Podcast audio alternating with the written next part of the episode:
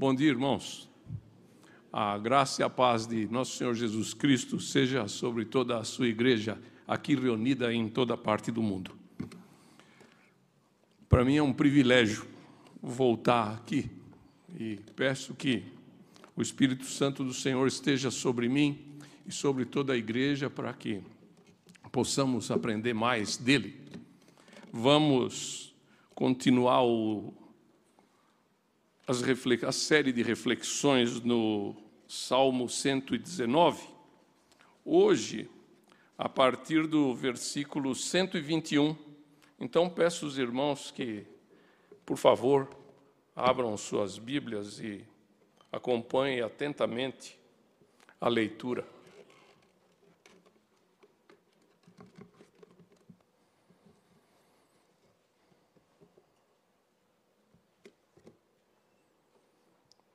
Tenho praticado juízo e justiça. Não me entregues aos meus opressores. Sê fiador do teu servo para o bem. Não permitas que os soberbos me oprimam. Desfalecem-me os olhos à espera da tua salvação e da promessa da tua justiça. Trata o teu servo segundo a tua misericórdia e ensina-me os teus decretos. Sou teu servo Dá-me entendimento para que eu conheça os teus testemunhos. Já é tempo, Senhor, para intervires, pois a tua lei está sendo violada. Amo os teus mandamentos mais do que o ouro, mais do que o ouro refinado. Por isso, tenho por tudo, perdão, por isso tenho por em tudo retos os teus preceitos todos e aborreço todo o caminho de falsidade. Oremos. Pai, estamos mais uma vez diante da tua palavra. Peço que o Senhor derrame sobre nós de maneira abundante teu espírito, sobre mim de maneira a proclamar adequadamente as tuas verdades, sobre a congregação e me incluo também, de tal maneira que essas verdades encontrem eco nos nossos corações e nos transformem de acordo com a tua vontade. É no nome e por amor de Cristo que eu oro. Eu peço licença para tomar um golinho d'água, porque tomo muita água, né? então os irmãos vão ver isso várias vezes hoje. Uma. Uh, entre as dez principais exposições do Museu Nacional da História Americana, tem três que sempre me chamaram muito a atenção. Primeiro, a Star Spangled Banner, que é a bandeira das 13 colônias americanas que eh, proclamaram a independência e deram origem ao hino nacional americano. A exposição do início das manifestações pela pela agora pela lei civil americana, pelos direitos civis americanos. É o ambiente, se reproduziu o ambiente de uma lanchonete da cidade de Greensboro, na Carolina do Norte, chamada Woolworth. Ali, quatro jovens negros desafiaram pela primeira vez a, o apartheid, ali naquele local. Mas uma outra que ficou profundamente gravada na minha memória foi quando chegamos no pavilhão que se chamava O Preço da Liberdade.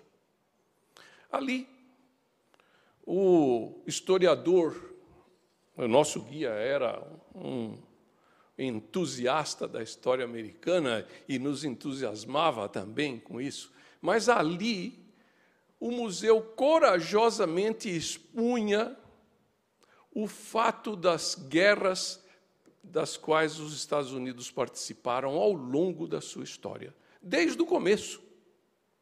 É? E interessante o nome, o preço da liberdade, porque o argumento é que a liberdade custa tão caro, ela custa vidas.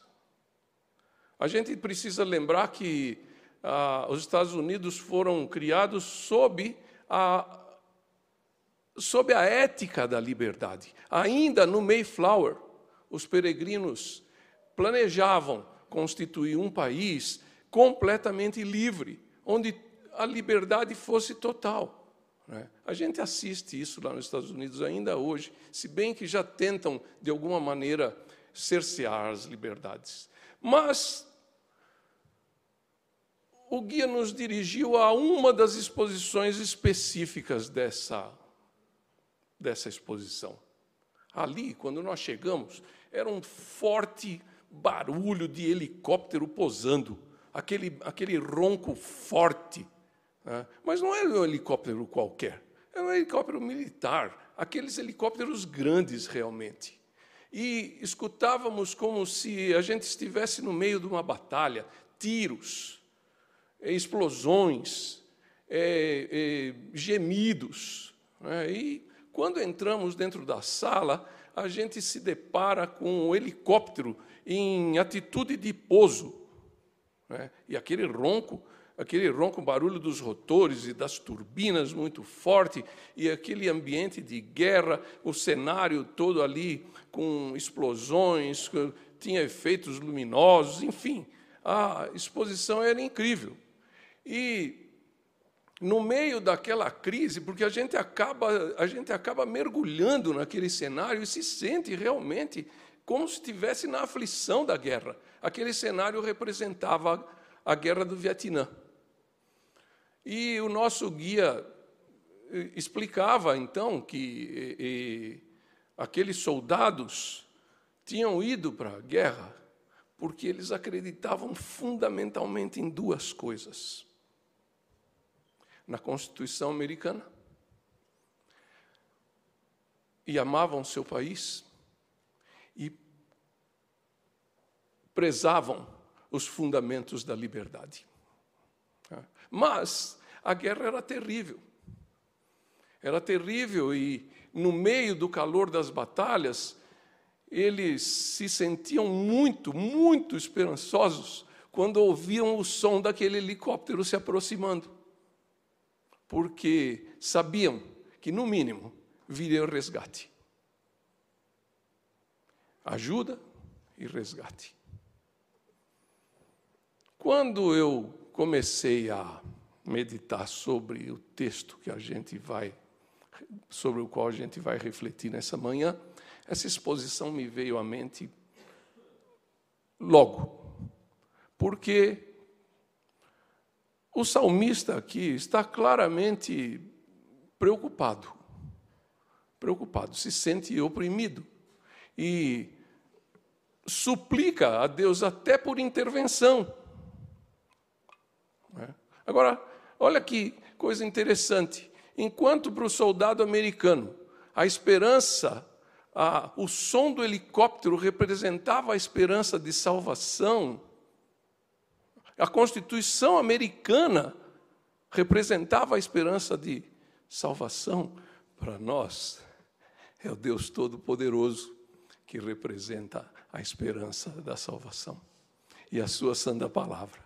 É por isso que o salmista fala tanto dela. Ao longo do todo o Salmo 119 que a gente ouviu até agora, irmãos, você pode notar que em praticamente todos, todos os 176 versículos, com um punhadinho de exceções, talvez uns cinco ou seis versículos, não expressam literalmente algum sinônimo alguma referência à palavra. Mas vamos voltar ao texto. O texto apresenta a oração do salmista com súplicas para que Deus o guarde da opressão dos homens que ou desprezaram, ou abandonaram, ou negaram a aliança e o estão ameaçando. Pode ver aí dos versículos 123 a 126. Nós vamos ter oportunidade depois de caminhar ao longo desses versículos. Nessa oração, o salmista apresenta-se como servo. Veja bem, irmãos, olha aí, versículos 122, 124 e 125. Então, ele dá a entender que, ao contrário dos seus perseguidores, ele é fiel à aliança com Yahvé. E a gente pode ver essa fidelidade, ainda que não está expressa no texto, a gente pode ver porque ele cita, ele cita a palavra. Olha, no, no versículo 121, ele diz que tem praticado juízo e justiça. Esse juízo e justiça está exposto na palavra do Senhor. No versículo 123, ele invoca a Deus porque ele está esperando a salvação. Ele só faz isso porque ele acredita na aliança. No 124, 125, 127 e 128, ele se refere diretamente agora à sua palavra. Bem, é porque confiava na aliança que ele, já esgotado e sem forças, por que, que eu sei que ele está esgotado e sem forças? Porque ele diz: desfalecem meus olhos. O, o verbo hebraico usado para isso, ele denota esgotamento. Já não há mais o que fazer. Eu já sou incapaz. Então, quando ele diz aqui, desfalecem meus olhos, é que ele já não tem mais forças. Agora, ele depende única e exclusivamente da intervenção do Senhor. É por isso que em seguida ele pede a intervenção. E veja que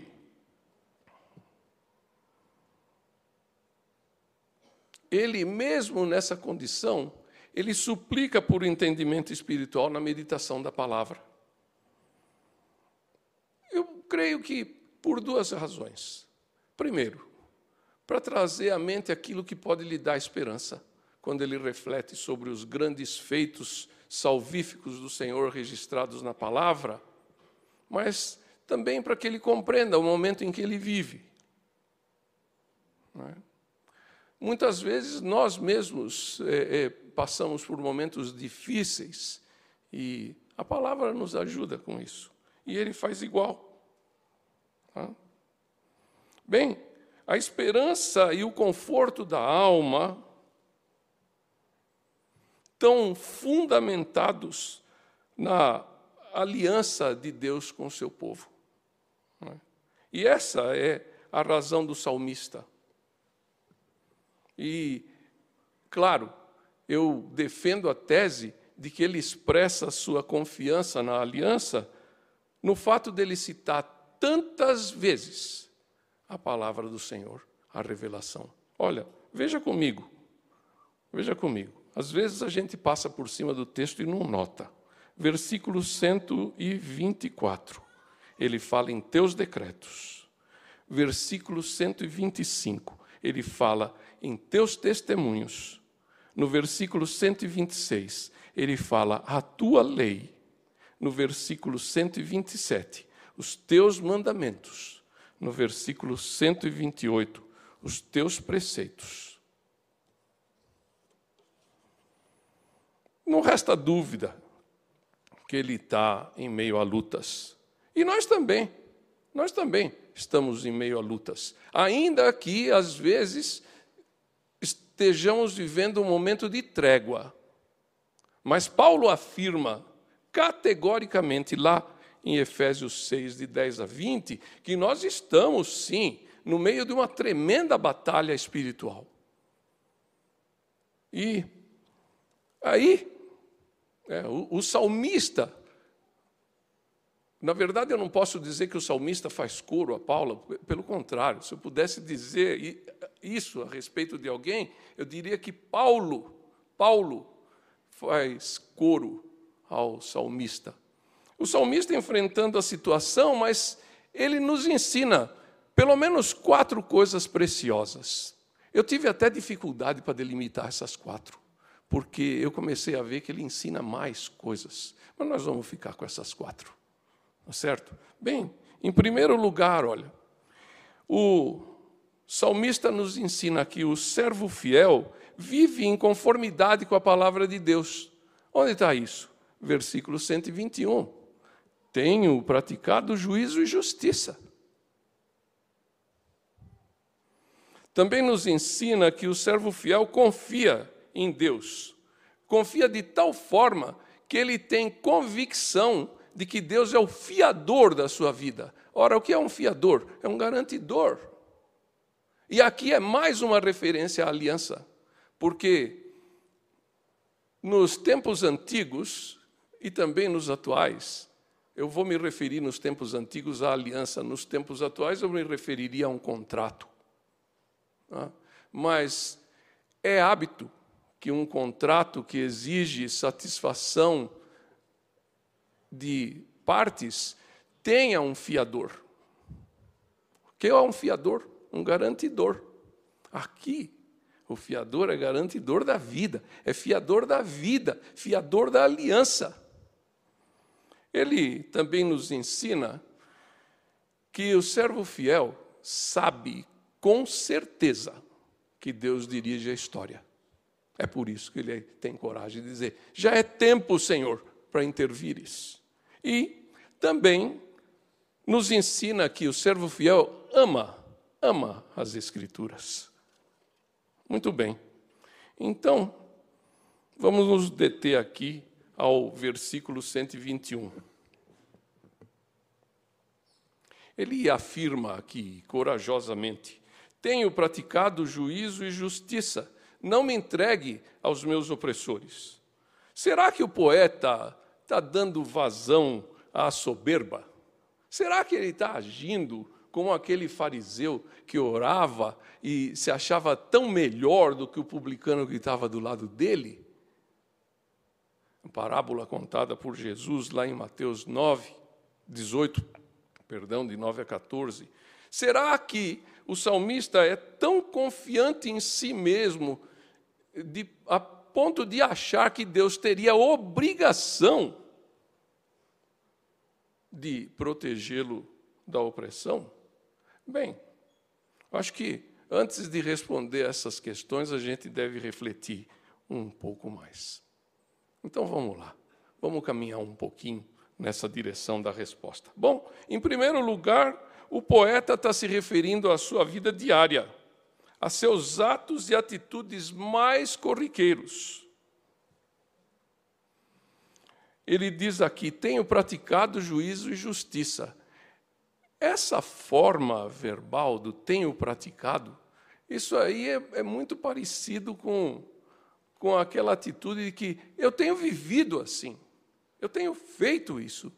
Então, ele está afirmando que no seu dia a dia, em cada momento, ele tem praticado juízo e justiça.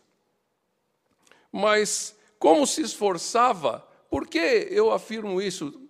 Para mim é claro que o amor desse salmista, desse poeta inspirado, alguns atribuem a Davi, outros dizem que é incerto, mas seja lá quem for, se for Davi, a gente sabe que ele era zeloso pela palavra. Se for qualquer outro, a gente pode inferir, com certeza. E certamente ele conhecia esse texto aqui em Deuteronômio 4:40. Guarda, pois, os seus estatutos e os mandamentos que te ordeno hoje, para que te vá bem a ti e a teus filhos, e depois de ti, e para que prolongues os dias que o Senhor teu Deus te dá para todo todo o sempre esperança da salvação. Ele tinha certeza disso. Por outro lado, eu também sei que esse salmista, pelo mesmo motivo, esse salmista ama a Deus, porque ele conhece a palavra. E certamente ele conhece aquele famoso texto que é denominado Shema, é um dos principais textos para os judeus e também para nós, os cristãos. Ouve, ó Israel, o Senhor nosso Deus é o único Senhor. Amarás, pois, o Senhor teu Deus de todo o teu coração, de toda a tua alma e de toda a tua força. O salmista ama a Deus de coração. Tá? Agora, nós precisamos fazer uma digressão aqui.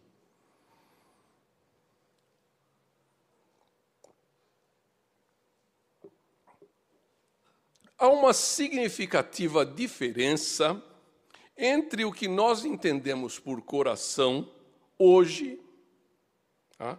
em relação ao contexto do que significava coração nos dias de Israel.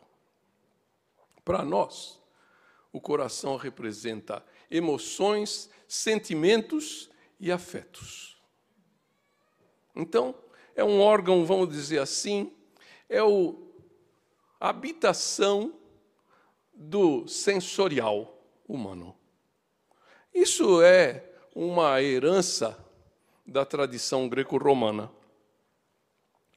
Assim, quando a gente se refere ao coração, já que ele é sensorial, o intelecto e a razão ficam em segundo plano. Às vezes, ficam até rejeitados. Tá? Blaise Pascal, filósofo, cientista, é um dos enciclopedistas do período do período do iluminismo, ele gostava de escrever aforismos.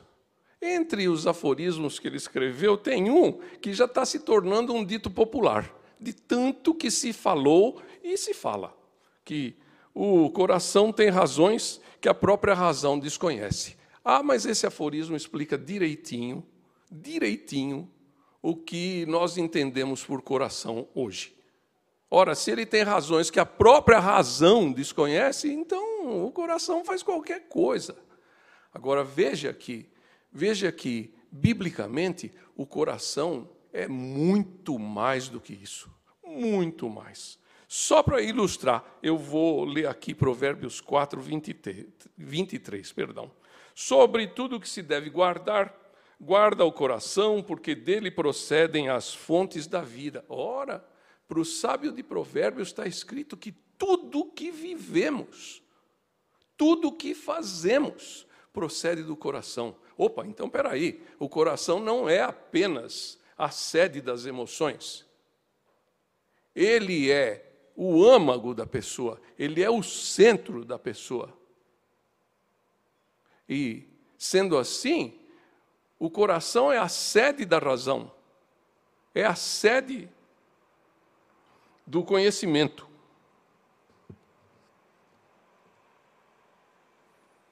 E é interessante que Jesus acrescenta lá ao coração entendimento e, ou melhor, coração, alma e força.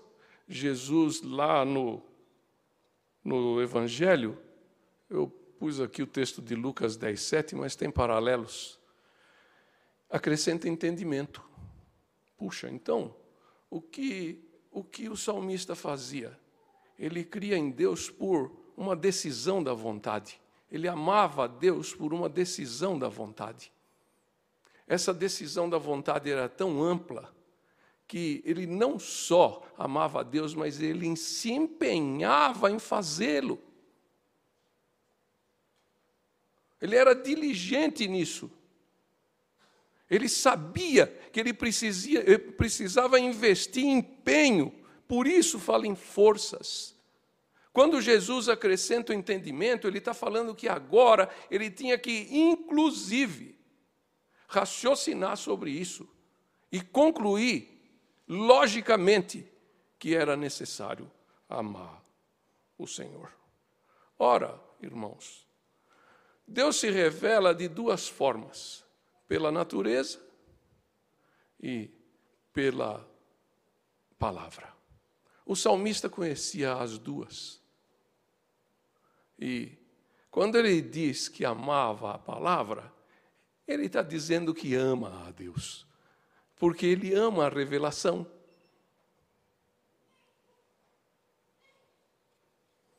Não só isso, não é? Ele usa o coração para amar a Deus. E assim, ah, se a gente continuar ali no texto da Shema, nós vamos perceber, não, não vou ler por economia de tempo, é um texto conhecido, mas Estas palavras que hoje eu te ordeno estarão no teu coração, e tu delas falarás assentado, andando pelo caminho, inculcarás a teus filhos, enfim.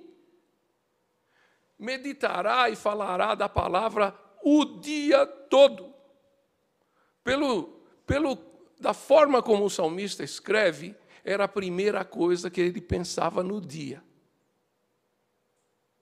continuava falando disso o dia todo e era a última coisa que ele pensava antes de dormir. Puxa.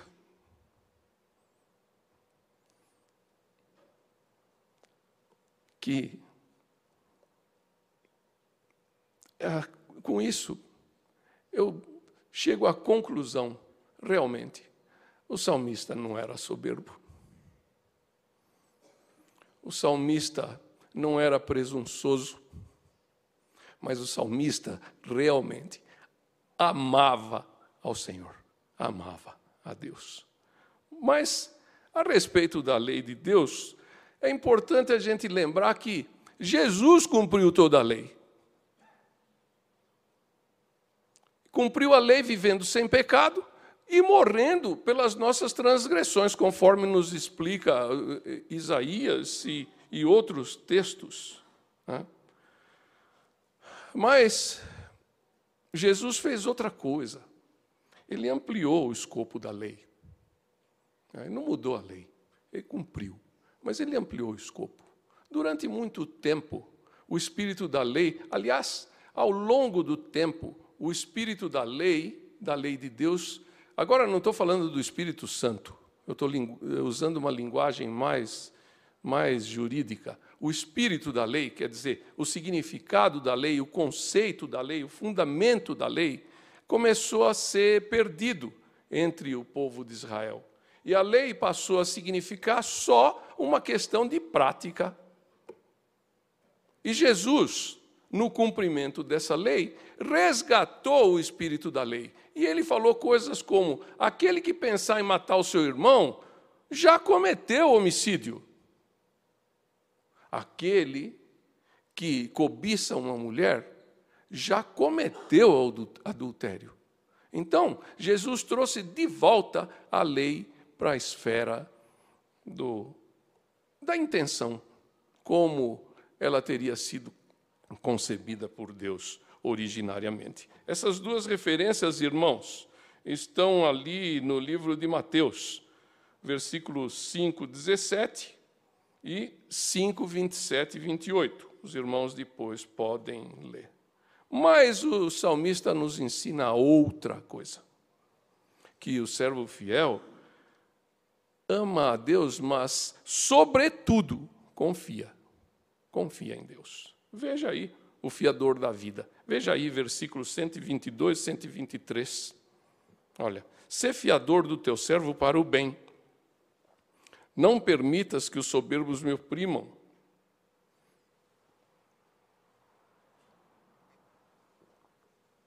Ele entendia que Deus era o garantidor da sua vida.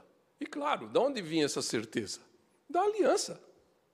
Ele era, ele era eventualmente um salmista, entre aspas, reformado. desculpe, desculpe a piada, viu? Mas vamos continuar. Essa aliança foi estabelecida por iniciativa de Deus entre Deus e o homem e foi renovada e ampliada ao longo do Antigo Testamento. Ah, eu não vou entrar no mérito porque senão não conseguiria chegar na última lição. Tá certo? Os irmãos sabem, nós já tivemos um, um curso específico sobre a aliança. Essa aliança foi expandida ao longo de todo o Antigo Testamento e no Novo Testamento ela adquiriu uma conotação ainda mais ampla. Tá? Bem, dessa forma, a aliança é a base da confiança e esperança em Deus que permeia toda a Bíblia. Nós vamos ver várias, são várias alianças. E o salmista sabia disso e confiava nessa aliança. Bem, por que, que eu afirmo isso? desde o início da exposição do Salmo 119, a gente pode observar quantas vezes ele se referiu à lei. A lei é a aliança. Se alguém tiver dúvida, lembra de como surgiu a lei. O povo de Israel é maravilhosamente e poderosamente resgatado do Egito. Tinham é, atravessado o mar vermelho com pés enxutos. Uma coluna de fogo os protegia. E caminharam pelo deserto até que chegaram na região do Sinai. E lá, isso está em Êxodo 19, 18, 19, 20. Né? História maravilhosa. E lá, o Senhor disse a Moisés: Amanhã eu vou conversar com você e com todo o povo. A gente esquece disso. Moisés subiu. Mas o Senhor não falava apenas com Moisés, o Senhor falava com o povo reunido, porque o povo ouvia o Senhor prescrever as leis. Isso está registrado na Bíblia. O salmista que ama a palavra, ele sabia disso. Então ele sabia que ali, naquele momento, Deus prometeu que aquele seria um povo seu. E deu as regras da aliança que ele já havia estabelecido e agora estava renovando com todo um povo que ele tomou para si. Mas é, eu suspeito também, irmãos, que se for é, Davi o compositor desse salmo, talvez isso não tenha probabilidade. Mas se esse salmo for pós-exílico, como alguns afirmam, Certamente o poeta conhecia a promessa da aliança ali de Jeremias. É. Jeremias, a partir do versículo, deixa eu ver o, o capítulo 31, a partir do versículo 31. Veja bem, eis aí vem dias, diz o Senhor, que firmarei nova aliança com a casa de Israel e com a casa de Judá não conforme a aliança que fiz com seus pais. E aí prossegue. Falando agora da nova aliança. Na mente lhes imprimirei as minhas leis. Também no coração las inscrevereis. Eu serei seu Deus e eles serão o meu povo. Ora, a partir dessa certeza, o salmista então podia confiar na fidelidade do Deus da aliança. Ora, porque Deus não é obrigado a nada, porque Ele é o Todo-Poderoso soberano, mas Ele celebrou uma aliança com seu povo.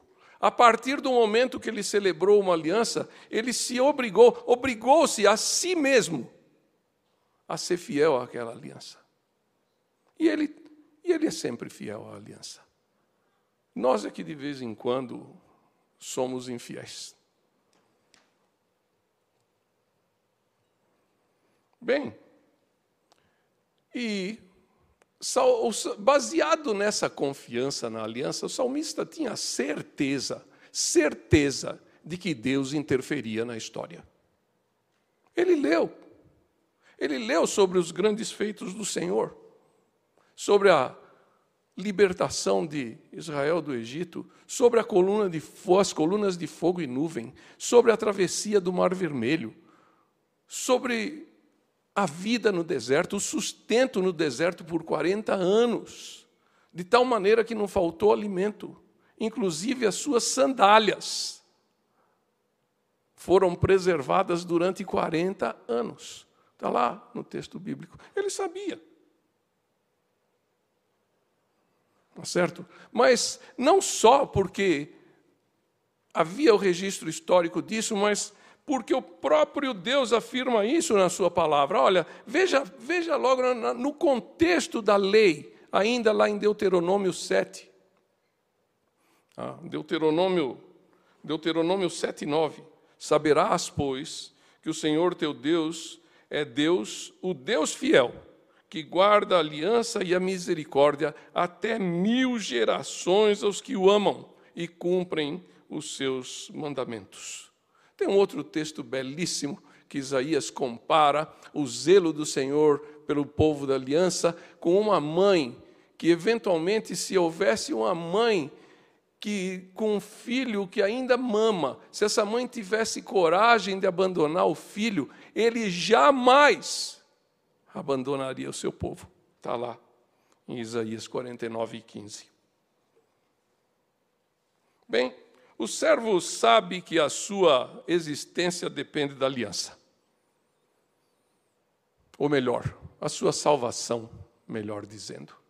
Tá? porque o Deus que chamou um povo para si e afirmou que ele jamais abandonaria, então ele clama: Senhor, é hora de intervires, trata teu servo com misericórdia, não me entregue aos meus opressores. Bem, Jesus também celebrou uma nova aliança com a gente. Claro, ao longo do tempo, o povo de Israel foi eh, deixando para lá esses aspectos fundamentais da aliança e acabou que restou apenas um remanescente fiel. E foi com esse remanescente fiel que Jesus celebrou a nova aliança no sangue dele. Porque esse remanescente fiel foram os eleitos pela graça. E, irmãos, nós fazemos parte desse grupo. É preciso lembrar disso. Ah, veja que não só o salmista é, se beneficiava da aliança, como nós também. E é uma questão importante, a nossa confiança nessa aliança. Porque nós vamos ver mais adiante que algumas coisas acontecem que podem nos minar a confiança na aliança. O salmista não tinha essa dúvida, mas aqui vale, vale outra digressão. Agora, a respeito do que vivemos. Bem, a Bíblia não é um livro de história e não pretende sê-lo. Um dos grandes problemas com relação aos comentaristas seculares da Bíblia é que eles querem crer que a Bíblia seja um livro de história, mas ela não é. Ela apenas registra fatos históricos importantes para a redenção do povo de Deus, do povo da aliança bom. Né? Ela registra, então, o plano da redenção, ou o plano da salvação, como queiram, há vários nomes para isso. Tá certo? Bem, mas durante séculos, séculos, irmãos, essa visão de que Deus é o todo-poderoso Criador e sustentador de toda a criação e governador de toda a criação prevaleceu durante séculos. Porém, em torno da, dos tempos da reforma, um pouco depois, cem anos depois, surgiu o que é conhecido como o iluminismo. E ele surgiu por quê? Porque os cristãos se sentiram mais à vontade com a teologia reformada e passaram a investigar o mundo mais profundamente porque a Igreja Católica tinha dogmas quanto a isso e tal, tanto que a grande evolução científica se deu justamente no, no período imediatamente posterior à Reforma, e praticamente todos os grandes cientistas eram crentes, reformados. Pode olhar na história, você, você vai se surpreender. O famoso Isaac Newton, da teoria da gravitação universal, escreveu um trabalho chamado Principia Matemática. Os físicos e matemáticos conhecem, é um livrinho assim. Em compensação, ele escreveu um comentário do Antigo Testamento de 700 páginas. É um livro deste tamanho. Ah, ninguém sabia, né? Ah, Isaac Newton é conhecido só por ser o descobridor do, do inventor do cálculo diferencial integral. Ah, mas na verdade ele era um teólogo. E outros, né? outros tantos. Eu vou citar só esse, senão se alonga muito aqui. Tá bom? Mas aí os cientistas começaram a investigar e descobriram aquilo que o profeta chamou de as leis fixas. E começaram a descobrir que as leis fixas de fato existiam. A física evoluiu muito naquela ocasião. Só a gravitação universal foi um assombro. Agora era possível, era possível prever eclipses com precisão. Bom, esse pensamento foi se expandindo a tal ponto que é, chegaram à conclusão que Deus tinha criado o mundo de forma tão perfeita que o mundo poderia viver automaticamente.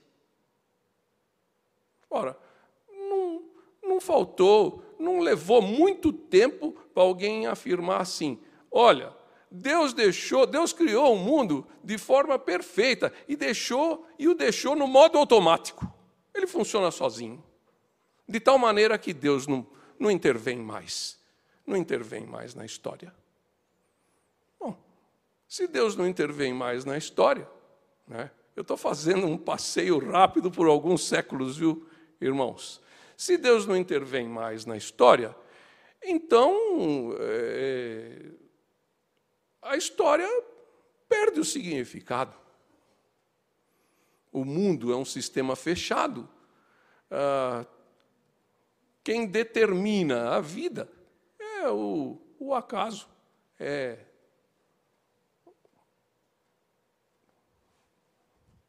as decisões pessoais de cada um. Nada mais faz sentido.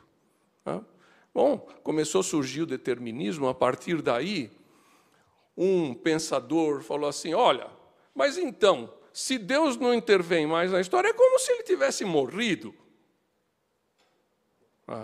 Eu não vou falar o nome do pensador, depois vocês vão buscar. Não demorou muito. Um poeta, um grande poeta, falou assim: ah, mas se Deus está morto, nós podemos fazer o que quiser. Ah, ele percebeu que a, a, a morte de Deus acabava com a moralidade.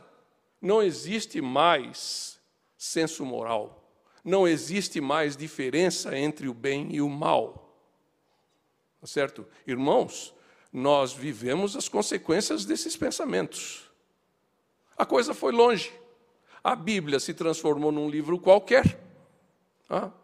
Cada um agora não tem mais um objetivo para a sua vida, o seu único objetivo é procurar a felicidade de qualquer maneira, a qualquer custo, e assim eu apresento para vocês a nossa conjuntura atual. Tá certo? Mas, olha, o salmista não pensava assim. Ele sabia que Deus podia intervir na história, porque ele confiava na aliança. Nós vivemos sob a jurisdição da nova aliança. Tá certo? Isso deve fazer uma grande diferença para nós. Tá? Bem, o servo fiel, então, tinha convicção de que Deus criou o mundo e que o mundo era de Deus tinha convicção também que Deus sustenta o mundo. Tá? Tem vários textos, irmãos.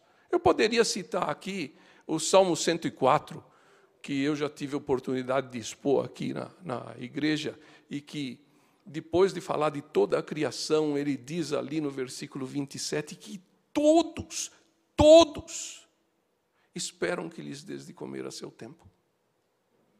Ele não exclui nada. Nada. Então, como se tudo tivesse sob o controle e o governo de Deus. O Salmo 8 também fala isso. Ah, esse servo sabia enxergar na Bíblia que Deus conduzia a história. Eu já falei isso e repito, vale a pena. Ah, e Jesus. Jesus continuou a história.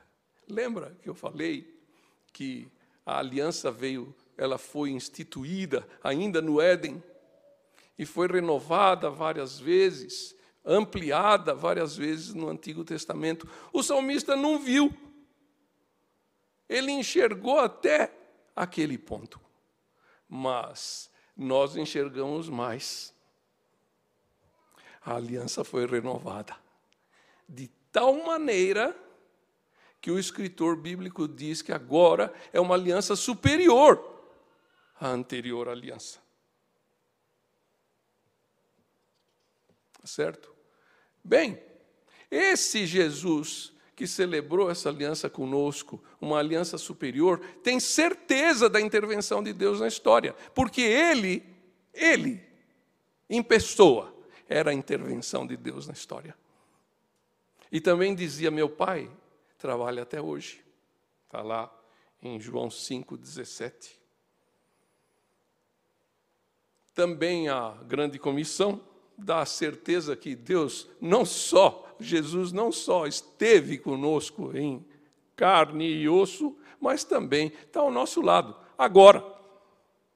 E em qualquer lugar que a gente for, porque Ele vai estar conosco até a consumação dos tempos. Tá certo? Bem, e por último, agora ali nos versículos 127 e 128. Não, o salmista não poderia terminar essa estrofe de outra forma se não fosse declarar o seu grande amor pelas Escrituras. Veja lá. Amo os teus mandamentos, amo mais do que metais preciosos, amo mais que a riqueza. E por que que a gente pode inferir que esse amor é realmente verdadeiro, não é aquele amor sensorial, não. Não é um amor que sente satisfação apenas, é um amor de convicção. Primeiro, olha, porque ele cumpre a palavra.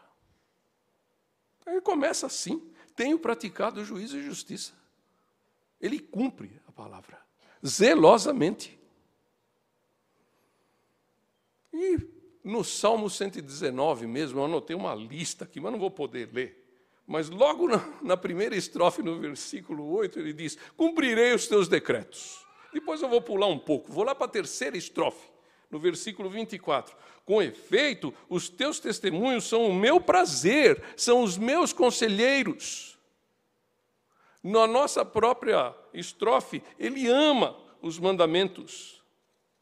E ele encerra na, no versículo 174, na última estrofe, não é o último versículo, é o antepenúltimo, mas ele diz: Suspiro, Senhor, por tua salvação, a tua lei é todo o meu prazer. O servo fiel medita, medita nas, nas Escrituras, o salmista aqui. Eu estou chamando ele de servo fiel, porque ele se chamou de servo três vezes.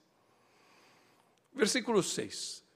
Então não terei de me envergonhar quando considerarem todos os teus mandamentos. Eu considerar em todos os teus mandamentos. No 115, estou pulando alguns. Apartai-vos de mim, malfeitores. Quero guardar os mandamentos do meu Deus. E mais uma vez, agora, no último versículo do Salmo, no 176. Pois não me esqueço dos teus mandamentos. Bem, está claríssimo, claríssimo que o servo fiel ama as Escrituras. Bem, mas isso tem uma implicação. Amar as Escrituras significa amar a Deus. Não estou tirando isso da cartola. Ouve, Israel, o Senhor teu Deus é o único Senhor. Amarás, pois, o Senhor teu Deus de todo o teu coração, de toda a tua alma e de toda a tua força. Estas palavras que hoje te ordeno estarão no teu coração, e tu dela falarás. Então, a consequência do amor a Deus é que as palavras que Ele ordena estão no nosso coração. As palavras estão no coração do servo fiel. Portanto, é uma evidência clara de que ele ama a Deus. Ora, Jesus amava as Escrituras. amava o Pai e ama o Pai. E nos ensinou uma forma prática de demonstrar o amor por Ele. Está lá em João 14. Começa no versículo 15, depois o 21 e o 23. Eu vou ler só o 21. Aquele que tem os meus mandamentos e os guarda, esse é o que me ama. E aquele que me ama será amado por meu Pai, e eu também o amarei e me manifestarei a ele. Irmãos, amar a Deus e amar a Cristo significa amar os seus mandamentos e cumprir zelosamente os seus mandamentos. Bem, irmãos, o que a gente viu até agora é que a sociedade, ou melhor, a gente viu até agora a fidelidade do salmista, mas fazendo um contraponto para nós, e aonde Deus quer chegar com esse ensino sobre, sobre a fidelidade do salmista à palavra e a ele mesmo. Temos que fazer uma reflexãozinha aqui, agora a título até de aplicação. Nós estamos inseridos num contexto que os irmãos podem até achar que eu estou voando, mas eu não estou. Ah, eventualmente, nós estamos tão envolvidos com a nossa comunidade cristã que a gente não percebe que o mundo aí é, é bem diferente. Ah, e quem tem essa dúvida não precisa fazer muito esforço, não.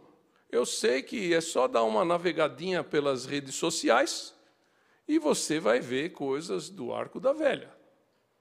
Ah, inclusive afirmações de que Deus não existe ou que ele é um ser tão irrelevante que não faz a menor diferença. Ah, é impressionante, mas uma pesquisa americana está registrada num dos livros do Vodi Bauchan, ele fez uma pesquisa entre os que se dizem evangélicos, 70% dos adolescentes, filhos de crentes, afirmam que Deus é um ser distante e que não intervém. Mas o salmista não pensava assim. Tá? Ele, pelo contrário, estava convencido de que amar a Deus e a Sua palavra vale a pena. Ele estava convencido de que andar nos retos caminhos da lei de Deus também vale a pena. E ele não tinha dúvida, confiava a sua vida no fiador da aliança. Tinha certeza que de alguma forma ele seria salvo por Deus. Já vimos a revelação teve continuidade em Cristo.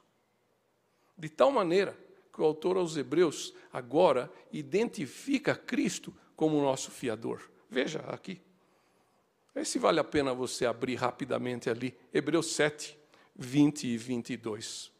Depois, enquanto você abre, eu vou falando algumas coisas aqui. Depois de falar sobre o sacerdócio de Melquisedeque e sobre o sacerdócio levítico, e fazer uma comparação entre os dois, o autor aos Hebreus diz que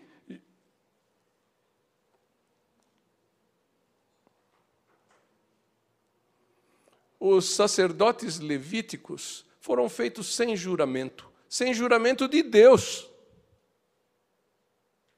Mas agora o sacerdote Cristo foi feito com juramento de Deus, ele está se referindo ao Salmo 110, versículo 4. E ele diz: O Senhor jurou e não se arrependerá.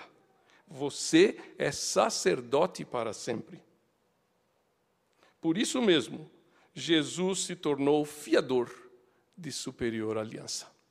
Eu acho que essa versão que eu usei aqui é a nova Almeida atualizada. Por isso que veio você. Né? Talvez eu tenha tenha pegado assim. Mas, irmãos, eu poderia enveredar para muitas aplicações e a gente ia se cansar, ia demorar. Mas eu vou encerrar então com quatro questões que eu considero fundamentais que sejam respondidas intimamente com coragem, franqueza e sinceridade. Sinceridade de coração, mas não o coração greco-romano, hein? É o coração bíblico. Tá certo? Você não precisa falar para mim, você não precisa dar a resposta para o pastor Mateus, nem para os demais presbíteros. Mas tenha coragem de responder a si mesmo, para ver o quanto você está influenciado pelo pensamento do mundo, aquele que eu descrevi rapidamente, que afirma que Deus é insignificante. Primeira coisa, podemos nos dirigir a Deus afirmando que temos praticado juízo e justiça?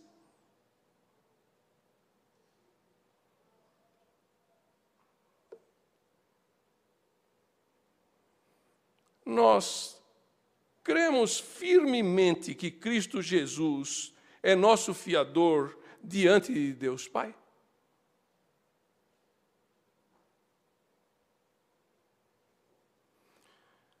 Cremos firmemente que Deus criou e governa soberanamente a criação e a história.